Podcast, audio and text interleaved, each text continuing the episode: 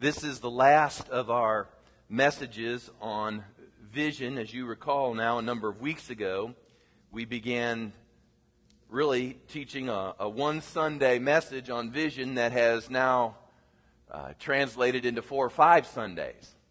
And this will be our, our last lesson, and then we need to move on to uh, some other things to get those into our system as well. But I wanted to finish off our vision series uh, talking about significance. You know, people and their vision is as unique and as varied as there are people here this morning. You know, I don't know, I could take a quick guess as to how many folks are with us this morning. But I can tell you that whatever the number would come up being, that there are that many unique and varied visions that are existing within this house and under this rooftop uh, right now. Many of you are seeing, maybe for the first time, maybe these last few weeks, you're seeing a preferable future. You're seeing something maybe in your personal life. You're seeing something maybe in your career life. You're seeing something in your relational life. You're seeing things in, in, in church life, ministry life, whatever area of life, you're finally getting a picture of a preferable future. And today I want to teach on something that, to be candid, I've never really dug into before, but as I began to just meditate on a couple of things and several verses, uh, there was just something that began to resonate inside of me that seemed good and seemed helpful and I believe it'll be good and helpful for you as well. Uh, this week, I was reading a story about Bill Gates. Has everyone heard who Bill Gates is? He's, he's, he's this geek that made good. And no joke. Uh, Bill Gates is believed to be the richest man in the world. He has a net worth. This is a personal, listen to this, a personal net worth of 50 billion I said billion, not million. $50 billion. Can I just say that's a lot of money? I, am just believing that maybe he'll get saved and come to Charleston, South Carolina. You know where I'm going with that one, don't you? Maybe you don't know the story of Bill Gates. Bill Gates, at the age of 20, dropped out of Harvard University because he saw the day where every home and every desktop would have a personal computer. He had a vision that every single person really in the world would own a personal computer. I wish I could tell you the stories and the names of people you wouldn't even know who told him he was crazy. What would every person need a computer for? Boy, is that not a joke now. But he had a vision of this happening. And, and his vision really was refined because he saw the greatest place for creativity and profit would be in software. And so he began to, to move and to develop and to create in the area of computer software. And he was absolutely right. And of course, the rest is history. Now, you know the stories of people who have belittled such vision They've criticized people who had, who had ideas like this. They discouraged it. Gates suffered all of those things. But it's interesting because here as of late, at the age of 50, and maybe that's why it caught my attention, at 50 years old, he announced that he would no longer head the day to day management of Microsoft. And he decided that he was going to donate 30 billion, I said billion again, 30 billion dollars to start a foundation that will target global health problems and develop initiatives that would begin to deal with global poverty. Now, as I was reading this story and I was thinking about it, I was also thinking about how here in the near future I'm going to turn 50. and I may have $30 to donate to global initiatives. But something as I read the story began to dawn on me. You see, you can be Bill Gates and have literally turned the technological world upside down. You can have made incredible sums of money. You could become what the world would instantly define as successful Yet is it not interesting that it isn't enough? Or maybe it wasn't what you were really looking for. Years ago, I read Stephen Covey's book, Seven Habits of Highly Effective People, and within that book, he tells an anecdotal story, just an illustration that he uses concerning people's lives. He said that for most people, when they start their, their life out and they're beginning their future, particularly their corporate future, he says that they'll put a ladder up against a wall and they'll begin to climb the rungs of the ladder, going up the ladder in order to achieve and to be promoted within the corporate setting. And they'll walk on people and they'll walk over people and they'll do whatever they can do in order to get themselves up the ladder of success, only to find out that when they reached the top of the ladder, it was leaning against the wrong wall. I wonder how many people have to wait till the end of life in order to begin to realize that maybe the ladder they've been climbing has been leaning against the wrong wall. And when it comes to vision, I think it's important that we end these series of lessons with something that kind of keeps everything in perspective. Because, you know, it's easy, at least it's easy for me. I would suspect for many of you, I'm you know, I'm a guy, and sometimes I think this probably triggers things off in the men, maybe even more quickly than the ladies. Although I know plenty of women that are that are uh, uh, aggressive and, and they're competitive, and they they they want to climb up these ladders of vision. So that doesn't disqualify any of of the ladies as well. But but I know how easy it is to get a vision and to begin to pursue a vision simply because it's against the wall of success. We want to be successful. We, we certainly don't want to be failures. We, we want to be able to achieve something. We want to be able to accrue some things. And oftentimes, for the carnal mind, it's I, I want to accrue money, I want to accrue power, I, I want to accrue toys or stuff all around me. And, and I wonder if maybe I can talk to you in this last lesson and just share with you that, that if, if you're climbing this ladder and you're, you're chasing this vision, that, that you be sure that that ladder isn't leaning against the wrong wall. And so this morning, I've entitled the last message of this vision series, I've entitled it From Success to Significance. From Success to Significance. And if you have your Bibles, open it up to 1 Corinthians chapter 9. I want to read to you this passage, just two verses, but it will set the tone for some of the things that I want to share with you this morning. 1 Corinthians chapter 9, beginning with verse 24. If it doesn't make an instant connection, I'll assure you I'll get it connected for you here in just a moment.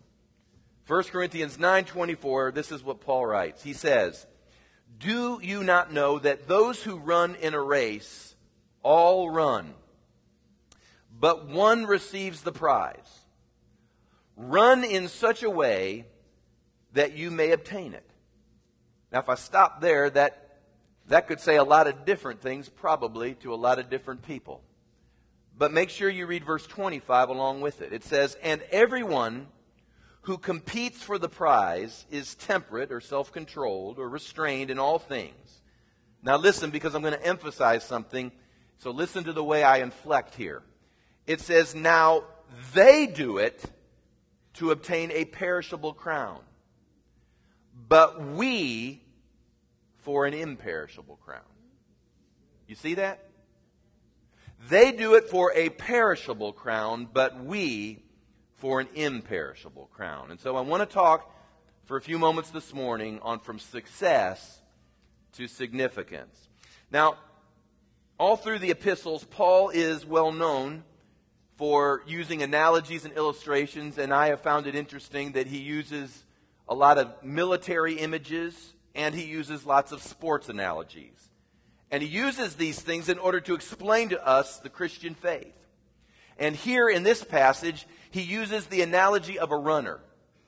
He's running a race. That's, that would make sense to the Greeks. You know, the Greeks were the ones that founded the Olympics, and they were the ones that were great sportsmen. And so he's using an analogy that they would instantly identify with, and, and it's an analogy of running. You're running a race, and you're running for the prize. And we all know that athletes, especially when uh, athletes begin to aspire into whether it's the college ranks or the professional ranks, everyone knows that competition begins to feed into that stream, and athletes want to win.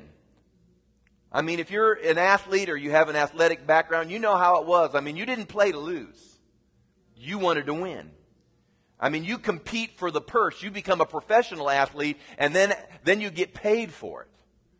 I mean, I started reading the other day in the newspaper uh, what professional golfers make as they win those purses for whatever course that they're seeking to uh, overcome. I mean, it's remarkable. It's remarkable what we pay athletes. It's remarkable the amount of money that can be made. And the more you win and the more successful you're considered, the greater the prize that you're given at the end of that competition. I'm, I'm, I mean, I can mention names to you right now.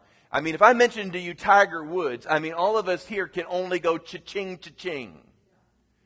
I mean, Nike gives him $30 million a year just to wear the swish on his shirt. 30 million a year. I mean, LeBron James, everybody knows LeBron. I mean, he's just, you know, Cleveland Cavaliers. Incredible basketball star. Football stars. Peyton Manning. Maybe you have another one that's just an incredible athlete.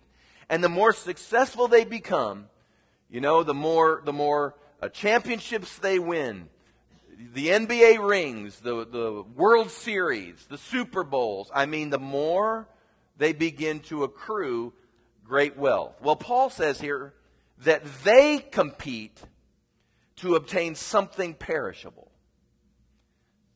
Now, I mean, I'll be honest enough. I, you know, I, if Nike wants to give me 30 million to put a swish on my shirt, I'd be more than happy to wear it for him. I don't think that's probably likely.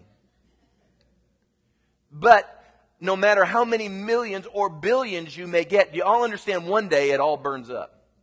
I think this is really important. Let me share something with you.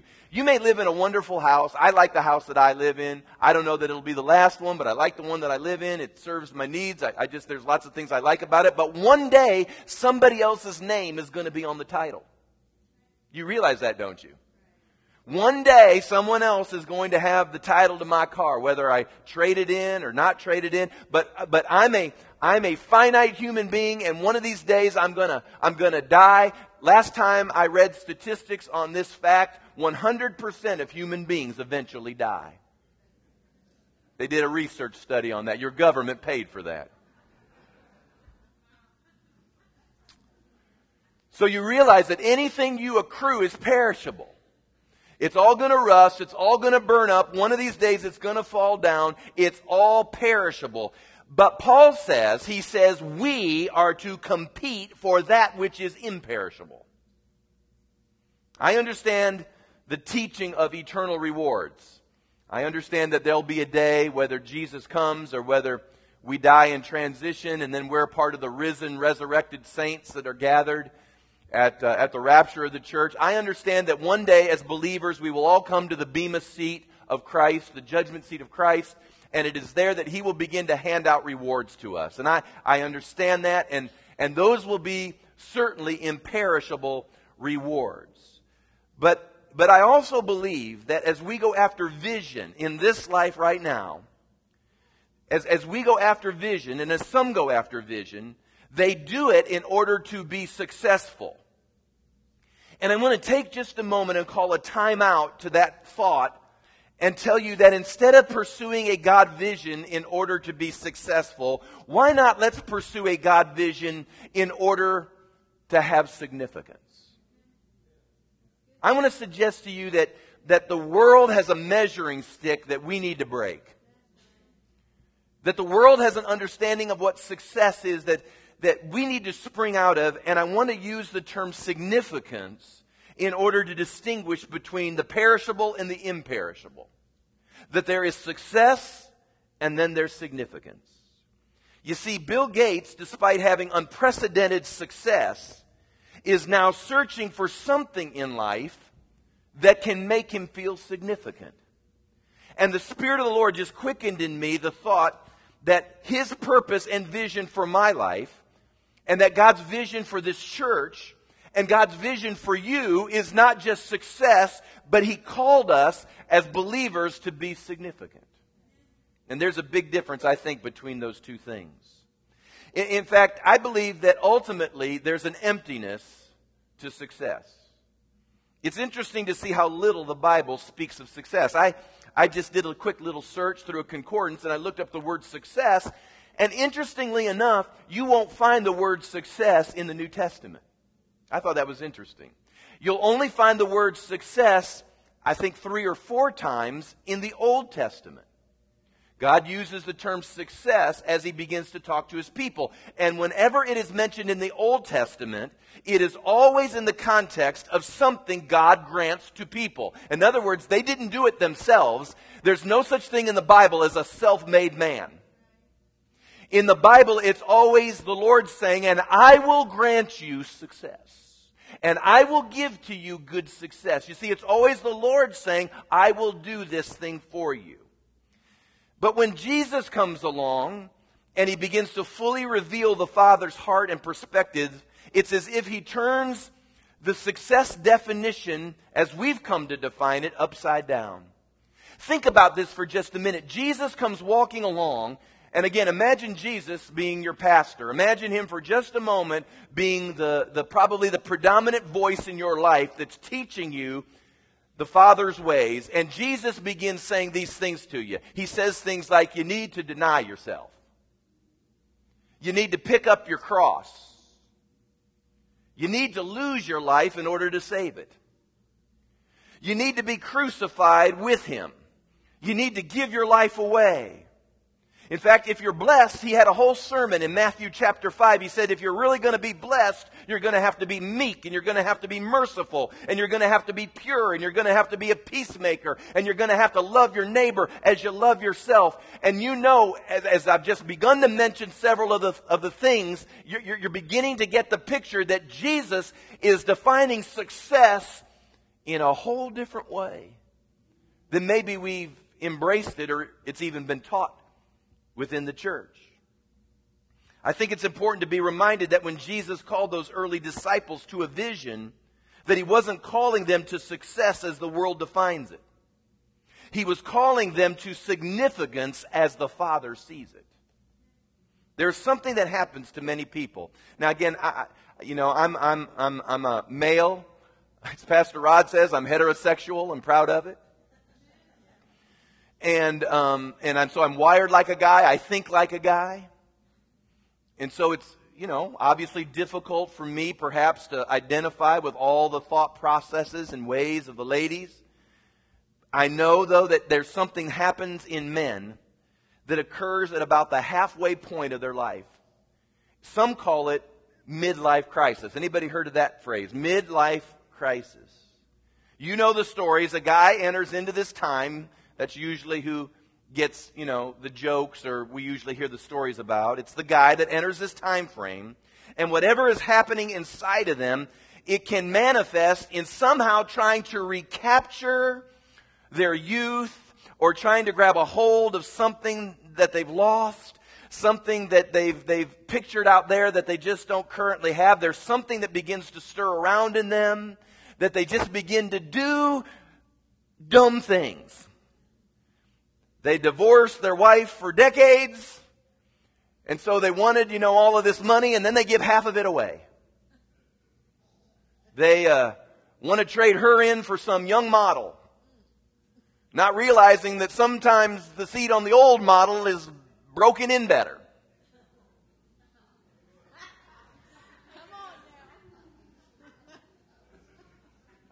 I mean, here's the funny thing about this, guys. It's trading in or trading up or trading down or whatever, however you want to look at it.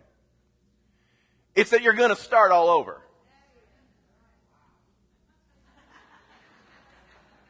So they, so they want to get them some young thing and they want to get them this, this new sports car and, and, uh, they go get hair plugs, you know, and, uh, well, at least we hope they do and don't do the comb over thing or something like that, you know.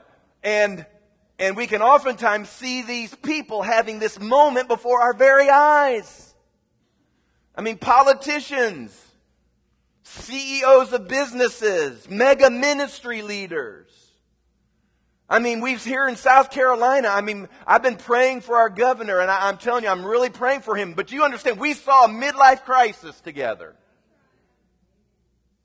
The question is why?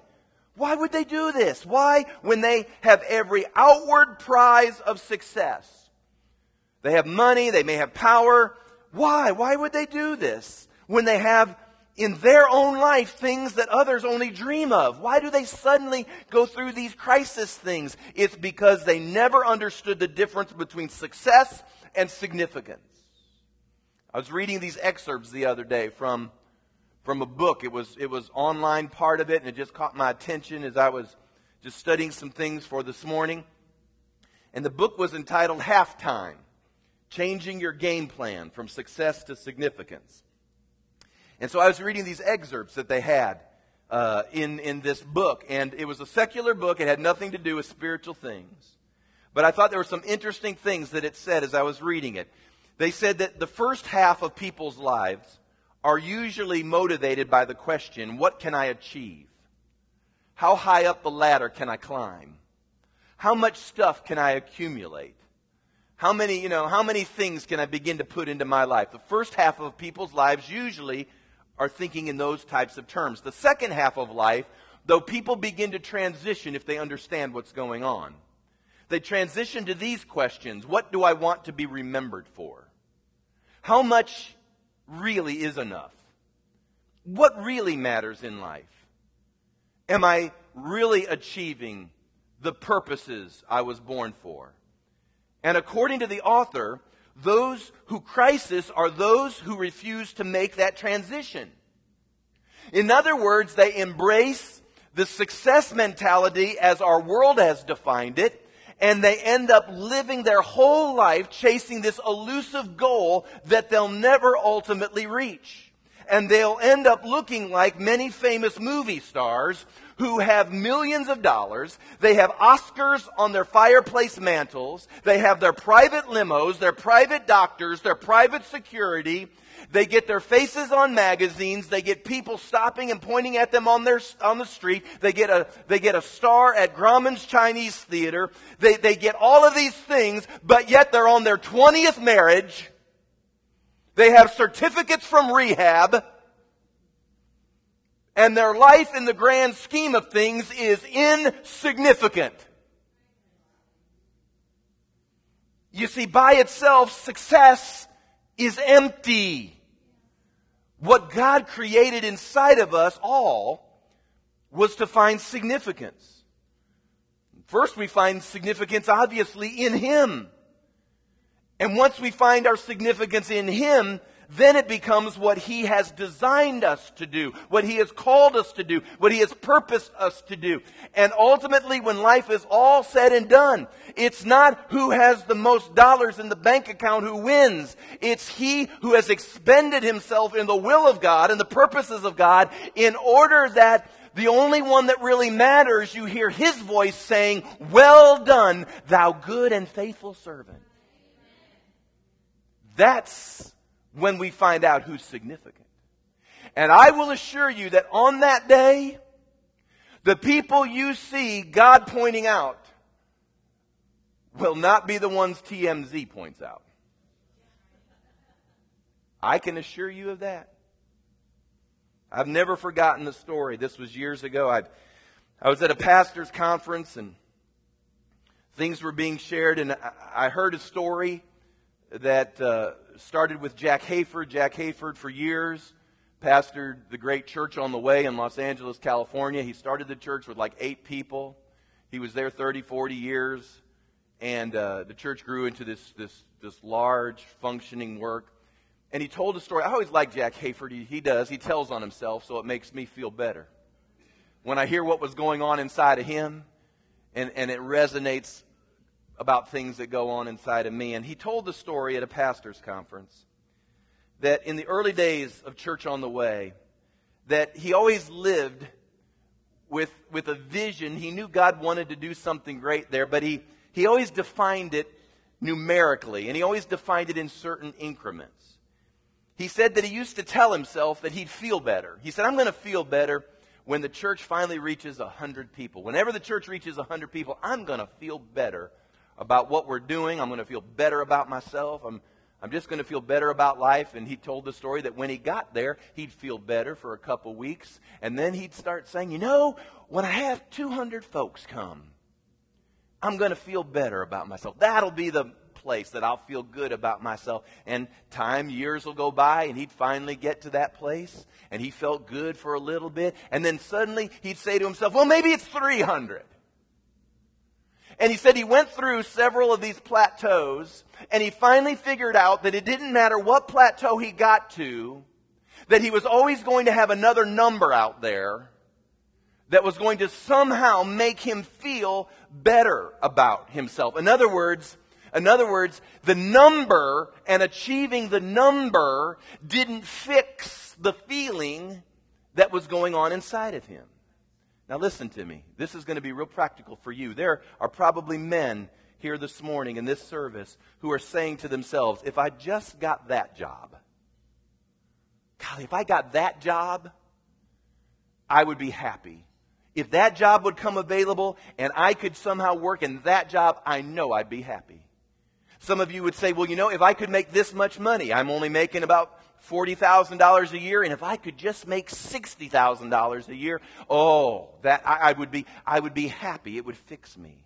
If I just got that promotion, if they just gave me that office, if I just traded my wife off for this woman, that would fix me. If I could do another career, that would, if I could just get to that, whatever that next mark is, if I could just get there, it would fix me. Let me say one word to you. Not. Not. It won't fix you. Now, it may be that God would want you there, but don't believe for a moment that it's going to fix the feeling inside. It. Now, not with another woman, by the way. I'm not saying I almost got myself in trouble there. but I'm just saying, let me, let me say, as far as a career or a, or a salary level. You're in covenant with your wife, by the way. But you hear what I'm saying. If I get there, if I have this, it will fix me. And it doesn't fix you. Listen, ladies, it doesn't escape you either. There are many that would say, oh, if I was just in a relationship, if I could just get married, if I could just have children, if I could just get that new car, if I could just get that new house, if I could marry that one guy in particular, oh, I know, if I could just reach whatever it is that's out there, if I could redecorate the house, I know it would fix me. Not. It won't fix you either. That is why church going Christian people are still as messed up as the world. It's because we define success just like they do. Only what we do is we baptize it in our spiritual lingo. And then when we face the same trouble the world faces, we say this, well, the, the devil's fighting me for this. You see, the devil's just fighting me because God's called me. I've heard, let me I have heard so many crazy things spiritually cloaked that I, I, if I even went down that road, we would be here forever. God wants this. God spoke this. God prophesied this. God told me this. I saw a dream. I had a vision. I, you know, I late one night this happened. And you know, it was pizza, folks. It was just pizza that indigestion. You see, we just cloak it and we don't understand that, that it's not the next, God never intended for us to get the next thing to fix us. God's intention was that we find ourselves satisfied in Him and His will and His purposes. I remember back in the old Jesus movement days, which was ostensibly when I got in to uh, the church and when I was born again, I remember that we used to talk about being at peace and, and, and satisfied and being content, finding the will of God. You don't hear that much anymore. And so the question really that comes to us as we end the vision series is this. Are you running for something perishable or are you running for something that's imperishable? Are you running for what the world defines as success or are you running to be significant in the eyes of God? And can I just tell you this, that if you're significant in the eyes of God, then He'll cause you to be significant in the eyes of man. How do you do that? How do you move from, from what the world defines it to what God defines it? This is probably relevant to me because I'm in an age area that here in a few weeks, like I said, I'm going to be turning 50. And I, it's interesting. I don't know if it's biology or what, but things start spinning around in your mind. You, you kind of evaluate the f- last half of your life and you begin to look forward at the next half of your life. And uh, these things just begin to move around in your mind. And, and, and I just want to share there are a couple things that I already know. So I just want to share with you, and I think it's good just to declare certain things and make public confession of things, statements. It's this. Number one, it has taken 27 years for Tracy to get me to the place that I am tolerable. I'm not leaving her because I'm not doing that for another woman. Yeah. See, our relationship is in the fruit bearing stage. I, I, mean, I'm not going to lie to you. I mean, there were some years. I mean, there was never really a question as to whether we divorce or not. Murder was in there a time or two, but but but divorce was never really, uh, uh, you know, in our household. And and there were years, and I'll just, you know, and and and women, you're, I'm not, women are not perfect. Tracy'd be the first to admit that, that she's had her challenges and issues, so she's told those stories. And, and, but I'll just tell you guys that we are not relationally as attuned as the women are. And, and, it's, and it's some biology. It takes, what we're more attuned to and they're not, we sometimes get aggravated with them, but that's because they're just not attuned to that. But vice versa, the reason they get aggravated with us is because we're just not instantly wired for relationship.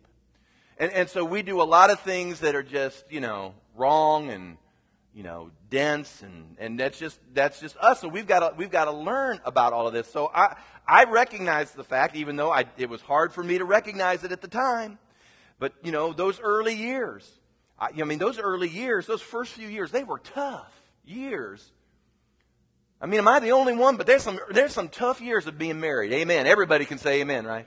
See, I'm not, a, I'm not assigning fault yet. So you can, you can live in your world that it was all their fault.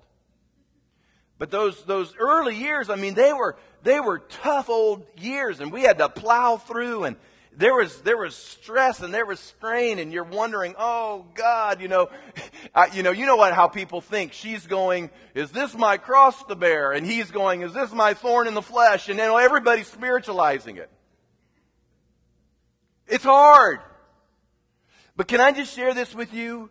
It was hard. There were moments. It was difficult. I could tell you funny stories, transparent stories. Have we yelled and fussed at each other? Absolutely. Absolutely. Hey, we've told the stories. We had to go down the road and get some counsel. My pastor went to counseling? Well, of course, and you need it too. This whole world needs therapy. My goodness. I mean, everybody's going, not me. I don't need any therapy. You're the worst one. Because you don't even see it. Yeah, I could tell you all sorts of stories, and, and they aren't always flattering stories. But I'm going to tell you something that as you, as you press through and you get to a place where you finally have pressed through and you've worked it out and, and you've cried and you've laughed and you've loved and you've hated and you've thrown things and you've screamed and you've cussed and you've done everything and you've been to the cross again and again. Can I just tell you, I am pressing through and she has pressed through to the place where I'm not trading her out and she's not trading me and we just kind of like each other and we're enjoying each other and they're good days. But it took pressing through and redefining what success is. You see, if you get your success model from movie stars, see, I don't get it. I mean, guys who are married to beautiful women who just ditch them after a few years and they go after another beautiful woman. I mean, I mean, what's the deal with that? It's because they define something that's just warped. All right, amen. So that's number one. I know, Trace, you and I are running to the finish line. The second thing I just want everyone to know is, is that as far as my midlife issues, I don't like my trailblazer and I may get rid of it.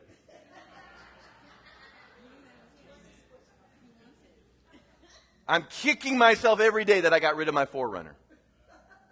Even though my 4Runner had 180,000 miles on it, I loved my 4Runner.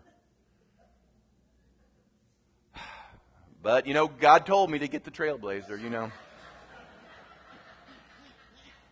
You know, it's God's fault. It's God's fault. The third thing I want you to know no hair plugs are coming my way. No. None. I may, I may trim even closer, but no hair plugs. So I just thought I'd share that with you and make you feel more secure as a congregation about your pastor. But what are, what are some things that we can really do to move from success to significance? And there are some things I want to share with you that I felt like, in all seriousness, the Lord impressed upon me. All right? And, and, and hopefully they'll encourage you. Number one, I need to realize that I am significant to God because of who I am, not what I do. Now, you just put yourself in that. You're significant to God because of who you are, not because of what you do. In fact, you and I were so significant to God that before you did one thing, in fact, before you were ever born, Jesus had already died for you and made a way for you to have a relationship with the Father. God cares about me as a person. He cares about you as an individual person. You know, God really doesn't care how much I make. Do you understand? He doesn't care how much I make because He owns it all. He has exponentially more than I will ever make in my whole lifetime. He doesn't care how much I've accrued. He owns more anyway. I have nothing in and of myself that really could impress Him, but yet I am significant to Him. You see, Jesus didn't die so you and I could accrue stuff. He died so we might have a relationship so that we could really feel good about ourselves. Just because we're human beings. And because we have a relationship with the Father. And when I choose to serve Him, and when I choose to do His will, and when I choose to participate in His plan and His purpose and His vision for my life, I don't know where it may take me. It may take me into uh, obscure areas where nobody wants to go, nobody would even consider, everybody overlooks. As long as I'm in the center of God's will, I'm an important person. You are too. You know what? I, you've heard me tell the story. There was a day that I was a janitor at a grade school. I was, I was so low on the totem pole that there were times people didn't even know I was there. But I'm telling you, and I can't tell the whole story again this morning, but God put me there as a janitor for three years, sweeping floors, cleaning up little kids, you know, throwing up. And again, never hitting the tile, they always hit the carpet. You know there's a principle behind there somewhere. They never get to the bathroom. I'm cleaning this stuff up. It is the most demeaning, awful job you can imagine. And, and I'm telling you, in the world's eyes, you are absolutely at the bottom of the barrel, but God used that position for me to reach a kindergarten teacher who, when she passed away, he let the custodian speak to the entire school district. Was I successful as a janitor?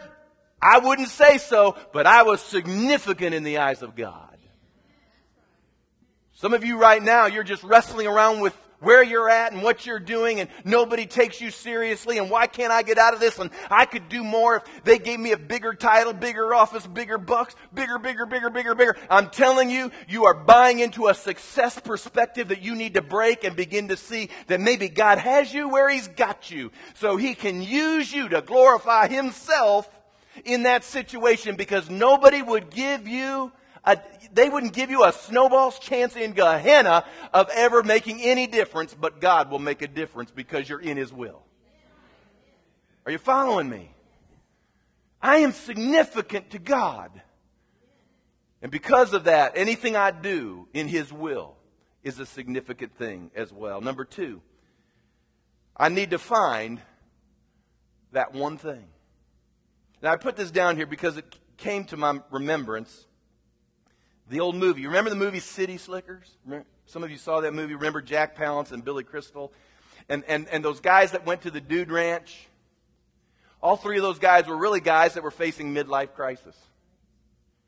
And, and, and one of them has, has wrecked his marriage. Another one is just, you know, he's, he's, he's kind of this macho, egotistical guy. And Billy Crystal's just kind of going along because they're all amigos. And so they're going on this dude ranch. They're on this cattle drive. Jack Palance is this crusty old tough cowboy character. And he and Billy Crystal are sitting on horseback one day. And Jack Palance, you know, he's got that cigarette dangling, you know, as he's talking from his mouth. He looks at Billy Crystal and he says, Do you know the secret of life?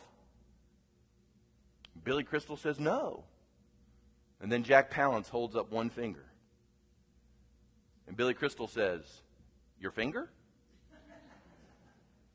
He says one thing. Just one thing. That's the secret to life, one thing. And then Billy Crystal says, Well, what's that one thing? And then Jack Palance says, That's what you have to figure out. In Philippians chapter 3, verse 7, Paul writes these words But what things were gained to me, these I have counted loss for Christ. Yet indeed I also counted all things lost for the excellence of the knowledge of Jesus Christ my Lord, for whom I have suffered the loss of all things. Hear that? He's lost everything. And count them as rubbish, though, that I might gain Christ and be found in him, not having my own righteousness, which is from the law, but that which is through faith in Christ, the righteousness which is from God by faith, that I may know him and the power of his resurrection and the fellowship of his sufferings, being conformed to his death. Not that I've already attained or am already perfected, but I press on that I may lay hold of that for which Christ Jesus has also laid hold of me. Brethren, I don't count myself to have apprehended, but one thing I do, forgetting those things which are behind, reaching forward to those things which are ahead, I press toward the goal for the prize. What's the prize? Perishable or imperishable? The prize of the upward call of God in Christ Jesus. Do you understand that, that Jesus has put a call and he's put a destiny and he's put a purpose on our life? And all of our purposes aren't exactly the same here, but the one thing that is the same is this that if you love him and you say, that you belong to Him and that you want to serve Him, this one thing is that whatever He has for me, I count everything else as rubbish. To the surpassing greatness of apprehending that one thing. Everything else is expendable, but that one thing. That's what that's what He's designed me to do. That's what He's called me to do. It may be in, in, in a rescue mission. I'm, I'm beginning to understand if God were to send me inside to a rescue mission to preach to crack addicts and dope heads and everybody that just you wouldn't give a, a nickel for, let me tell you, if it's God's will, you're important. You're important to them anyway, aren't you? Jesus becomes the one thing. He becomes the center hub of whatever wheel is spinning in your life. Let me tell you, your work is not the center. If it is, you'll never feel good about yourself. Hear me, your hobby is not the center. If it is, you'll never feel good about your life. Your bank account, your investments, your salary, where you live, all of these things, if they're the hub, you will never fix the thing that you're feeling inside right now. I'm telling you, Jesus has to be that one thing, the hub, by which everything else begins to revolve around. Most Americans put everything imaginable in that hub, and then they may let Jesus be a spoke. Jesus is, if Jesus is your spoke, that's why the wheel ain't turning right. He wasn't meant to be a spoke, he was meant to be the hub. And your work is a spoke, and your hobby's a spoke. And the things you just kind of enjoy doing on the side, that's a spoke. Your career is a spoke. I mean, these are spokes, but Jesus is the center. That's why American Christianity, it doesn't have any power in it anymore. It's because we've created Jesus as the spoke. It's not Jesus take the wheel, Jesus be the spoke. And when he's the spoke, he's just kind of one thing of a hundred spokes. that you sort of shuffle in your life. But He's calling us today to find that one thing counting everything else as rubbish. I don't, he still may let you participate in it, but it's all rubbish compared to him. That one thing. You see, because the issue in life is not, do I get to go do my hobby? Do I get to do this agenda? Do I get this salary? The issue for me is, I've got 90 years to do something in the will of God, and then I'll have all eternity. This is what I believe. I believe there's golf courses in heaven. So if I don't get to as many as I want to in this life, I've got eternity to get to them all. Amen. This one thing. Number three, simple things. These are just realizations. Simple things can be significant to God. You see, we tend to think our life is meaningless unless something big and splashy and glitzy happens in our life. I want to ask you something. Have you ever thought about this? Who was Moses' mom? Well, we really don't know, do we? Can I just suggest she was significant? Who was Billy Graham's Sunday school teacher? Oh no. Well, maybe, maybe he's real significant. Don't, don't you think that there are probably unfamiliar, obscure faces doing rather simple things that become very, very significant in the will of God.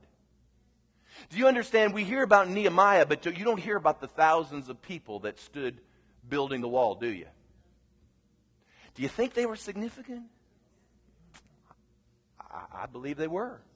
I, I mean, I believe that, that as the army of Gideon was being whittled down. We all like the story of Gideon, but you know there were 300 soldiers there that watched this army get whittled down from 30,000 to their 300. Can you imagine being one of the 300?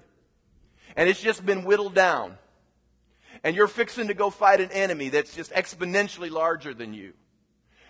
I'd want my name in the book of Judges if I was one of the 300. I really would. I'd say, Lord, that doesn't seem quite right that you just put Gideon in there. I was one of the 300. But it didn't make it. But were they significant? You better know they were significant. I mean, just simple things. You never know. Simple things. Some of you right now, I mean, you, you have no idea. I'm, I'm getting, just now, I'm getting old enough. And, and I've been serving God long enough that I've had people from years ago isn't that true, Trace? Facebook's an amazing thing. That they'll, they'll, they'll drop you a line, somebody you met two, three decades ago, and they'll say, You'll never know what that word meant to me at that particular moment. Now, hear me. I, that, nobody's going to announce that on Fox News, any cable network. Nobody's going to put that in a magazine. But do you understand that at that moment, you become exceedingly significant to that one person? Simple things are significant to God. And right now, some of us are, are being parents. And you know what? That doesn't get a lot of hoorah and, you know, hoorays. But you know what? There's going to come a day, who knows, that your children might not be world changers. And I will assure you that while they get the accolades, it might have been you who laid the foundation. You're significant you're very significant. And lastly, number four, that relationships are more important than achievements. You see, success is all about achievement. I think significance is all about relationship. Years ago, I had a conversation with my pastor, Pastor Miles. And, and I know that at the time he was thinking about his legacy and what he was leaving behind. And he had a big church that he needed to hand off, and, and he had a fellowship of pastors he was wanting to hand off. And I started thinking, and as I was just kind of watching how he was working through all of this, I thought to myself, you know, that when his life is all said and done, to be candid with you, the buildings he built, that's great. The, the, the organization that he brought to a fellowship of pastors, that's great as well. But you know, you know what I think is going to be the most important thing that he will have left? Is that after, after Pastor Miles goes on to be with the Lord, and he's got his eternal reward. And I'm still pastoring, and hundreds of other people who were touched by his ministry are still pastoring or serving the Lord. Probably the greatest thing that will ever happen is when one of those pastors stands up sometime and he says, I remember when Pastor Miles once said, and he gets quoted. You see, bricks and mortar will fall down. Organizations will crumble and they'll turn into other organizations.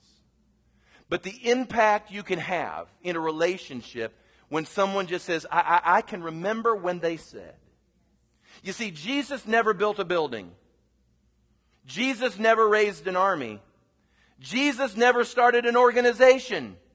Jesus didn't really become rich. Jesus never had his face on a magazine cover. Jesus never owned mansions.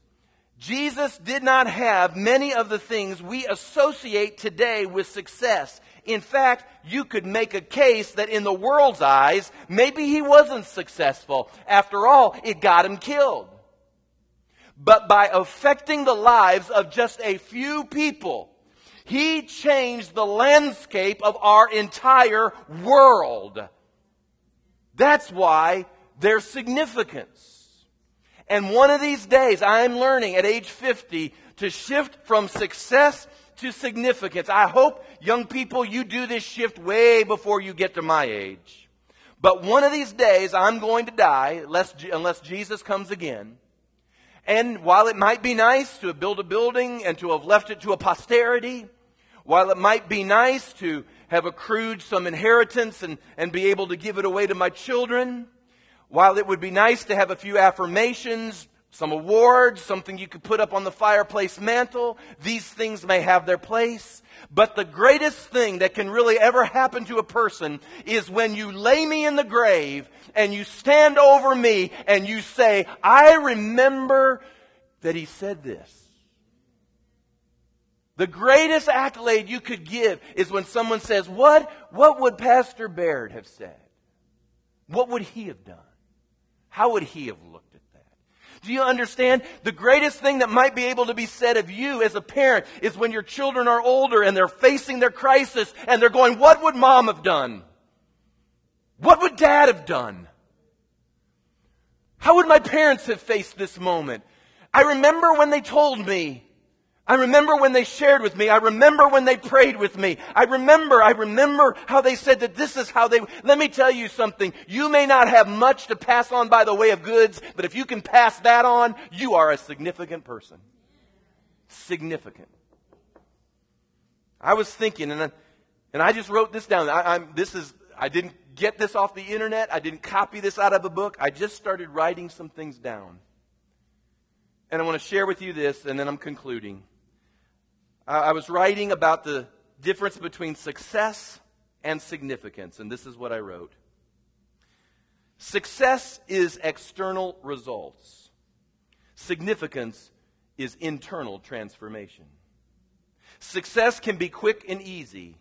Significance always takes time and work. Success is determined by your peers. Significance is determined by your proteges. Success is rewarded in this lifetime. Significance is rewarded in eternity. Success is cheered by the crowds. Significance is admired by historians.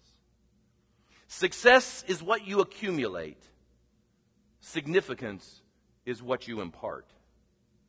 Success is pleasing the masses. Significance is pleasing your God. Success can be counted in days. Significance can be seen over generations. Success is about what you received. Significance is about what you reformed. Success will put you on the magazine cover. Significance will put you in people's hearts. Success will cause you to set trends. Significance will cause you to change history. Success may put you in the hall of fame. Significance will put you in that great cloud of witnesses. Success is what people see when they meet you. Significance is what people feel when they leave you. Success is what people recognize when you are alive. Significance is what people see after you've died. This week, a senator passed away by the name of Edward Kennedy. You know, Ted Kennedy and I are probably diametrically polar opposites in how we would probably view life and government and values and all sorts of things. But I started to think about that, and, and you know, I, I decided I wasn't going to speak ill of the dead because he's run his course, he's passed away, he was important to his family, and that's worthy of a, of a respect. But I started just to watch all of the different accolades and the different uh, memorial affirmations that were made. And uh, like him, love him, agree with him, don't agree with him. I, the, the, issue, the issue to me right now is, is absolutely none of those things. The issue is that no matter how large a person he was, and no matter how well known he may have been, and no matter all of those sorts of things, that there's going to come a moment when all of us are going to be in that box, pushed into some service, probably somewhere, and people are going to start saying something. And the issue then will be are they going to only be able to enumerate all your successes? Or will you really have been an impact and, and, and been a significant, powerful voice in people's lives? Success or significance? I, I just decided I, I'm going for this significance. I want you to know right now that you are significant. God loves you. He, he died for you. He made provision in order that you could be salt in the earth and that you could be light in people's lives. It may not look like much now, but there's going to come a day it's going to look massive in the eyes of everyone. You're going to walk to the front, and no one will have known who you were in this life. But everybody who will be there on that day will look and wish they were you. I'll never forget Rick Joyner's picture of those who will be the closest to the presence of God. Will not be the mega ministers, they'll not be the, the notable ministries, they'll not be the big time pastors. In his vision, he saw the obscure, nameless saints come who became of great significance to God because they obeyed him and they served him and they did it just because it was him significance. Would you stand with me?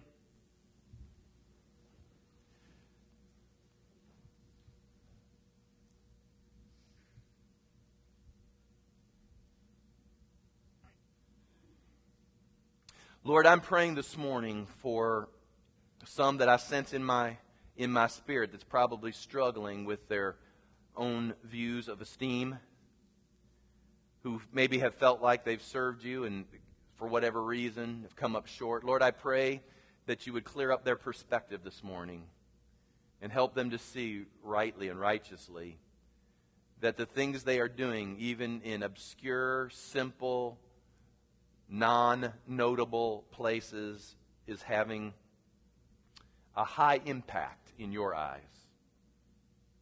Lord, I pray for those this morning that have messed up and they've twisted their definitions of success and significance. They've, they've just got it all cross wired. And Lord, right now I ask by your Spirit you would untangle that thing and you would help them to see that, that what they're pursuing will not ultimately satisfy, but that you're calling them to do your will, to embrace your ways, to receive your voice and your affirmation in their life. Lord, I pray that you would do that, that you would bring the contentment that they're so so desperately longing to find in their life, but that seems so elusive. I pray that you would bring them back to the place where if there was nothing else and all they had was you, it would be more than enough.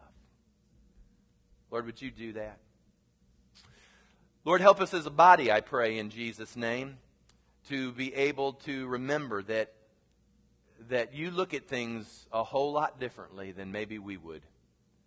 Help us to know that as we do what you have asked us to do as a people, that as we pursue the purposes and the vision of God together as a congregation, that, Lord, we are making a significant impact. Lord, I can look across this congregation and I can see people whose lives have literally been changed. Lord, they've been changed. They are not the same people that they were a year, two years, five years, seven years ago a decade ago for some. They're just not the same people. And Lord, that's significant. And you have accomplished that. Lord, I pray today that, that our measuring sticks would be broken and that your measuring line would once again be placed in our life. Lord, it's your word. Your word is called the rule, the canon. It's, it's what we measure things by. And and Lord, help us to measure rightly, I pray, in Jesus' name. In Jesus' mighty name. And thank you, Lord, for loving us. Thank you for calling us your own. Thank you that it really is, the statement really is true, that if we were the only ones that you had to die for, that you would have been more than willing to do that just for us. Wow. If no one ever came, you would have died just to see me come forward. Thank you, Lord. And now, just these last moments with every head bowed and every eye closed, I'll tell you what I want to do as we wrap up vision right now. I'm just going to open up the altars. And there's really two aspects of this invitation I'm going to give right now before I cut you loose. Two aspects. The first one is this that you would truly say to yourself, and you would want to get before God and say, Lord, I repent from getting my measuring stick all messed up. And I want you to know that today I'm breaking the world's ruler, the world's yardstick, and, and I'm embracing that. I repent. I, it's just, it's become sin. My pursuit of worldly things has just simply become sin. And, and I recognize that. Listen, God's not condemning you, but He's convicting you and He's challenging you in order that you might come to the place where you would say, Yep, yep, I, I need to do that. And, and He's loving you to the place that He wants to get you back on track. So the first invitation is to those who would just simply like a moment here at the cross. If that's you, I, we've got crosses on both sides, and I just want you to, to bring your old measuring stick with you, to break it, just kind of spiritually speaking, just kind of in your mind and in your heart, break it and say, Lord, the cross is my measuring stick. Everything's measured by the cross. Before I go today, I just need to spend some time at the cross. I'm not going to jump into your business, but I am going to offer that opportunity. I want you just to start slipping out right now if that's you and you'd like to do business with God before you go this morning. Second invitation I have is going to be for those that you've never opened up your heart to Jesus Christ. You're watching people right now come forward, just getting things put back in proper order in their life before they leave the house of God today. But you have not gotten Jesus where he needs to be. It's not a matter of breaking a measuring stick, it's a matter of getting Jesus in your heart. It's about getting your relationship restored or on track or started with him. And so, as folks are moving towards the cross and they're doing business around the cross, I see some standing, kneeling. They can come any way they want. But I want you, if that's you, I want you to come and just and just join me. We love people wanting to make a new start, if you need to make a new start and say, you know, I need my life to get back on track with the Lord, I, I want to do that before I leave this morning. I, I'm just giving you an invitation to slip out. You'll not be alone, there's others here, but I want you just to slip out right now. If, if you're needing to make a new commitment, if you're needing to start a commitment, but if that's you, you can just slip out, and I'll just pray with you before we go this morning. I'm going to give you just a moment or two. We do this in quiet because it's just, it's just good to let the Holy Spirit talk to you. Praise God. How about it? Anyone before we go? Just another moment. Praise God. All right, let's pray right now. Father, thank you this morning that you're talking to us and you're putting things in order and you're giving us a clear perspective. Lord, I thank you for people who are significant. I want you to hear my voice as if it were the very voice of God right now. I want everyone to hear it when I say that you're important to God. Hear me now. I don't know that God's going to sound like me, but, but that's all we've got at the moment. But listen as if it were the voice of the Lord. You are important. You have worth. You are significant, not because of what you're doing. You can't do enough. You're not good enough. You could, you could do headstands and cut a flip, and people may clap, but it isn't going to impress God. What impresses God is when you obey the simple will of God. Sometimes it gets fanfare, sometimes it doesn't. But I will assure you one day it will it will be what you present and the Lord will say, "Well done. Well done, good and faithful servant." I speak affirmation right now in Jesus name. I, I, I, I don't speak success in the sense that you're just going to get what it is you, you may want or thought you want, but I am speaking significance into your life right now. That you may impact your children, but that's a significant thing. You may impact your friends, that's a significant thing. You may impact coworkers or neighbors, that's a significant thing. You may brush shoulders with someone only for a moment, do some random act of kindness, and it will be a significant thing if you had kingdom eyes. Don't despise that. God's doing something significant. And Lord, together, we embrace significance this morning. Together, we just say we are finding ourselves content and satisfied and fulfilled in the will of God. We don't measure it like others measure it. We just measure it like you measure it. And Lord, if we're being fully obedient, then we're doing all right. So, Lord, I pray right now that that sense of affirmation that can only come from you, Lord, if I could fix their insides by, by throwing money at them, if I could fix their insides by, by opening some door, Lord, I'd be more than happy to do it. But, Lord, it will not fix the inside. Only you can fix that by your presence and the satisfaction that comes by serving you. So, Lord, we receive that understanding. We receive that affirmation, and we believe you're going to do great things in our life. Lord, great is no longer what the world defines it, but great is in the eyes of God. So, Lord, we receive that right now. I want everyone to say this, not arrogantly, but with great humility. Now, remember, this is, this is your heart. No one can define it but you. But with great humility, say, I am. Say, I am somebody. Because God says, I am somebody. I'm significant to my God. And I am satisfied in the knowledge that I am pleasing Him. Nothing greater than to please my God.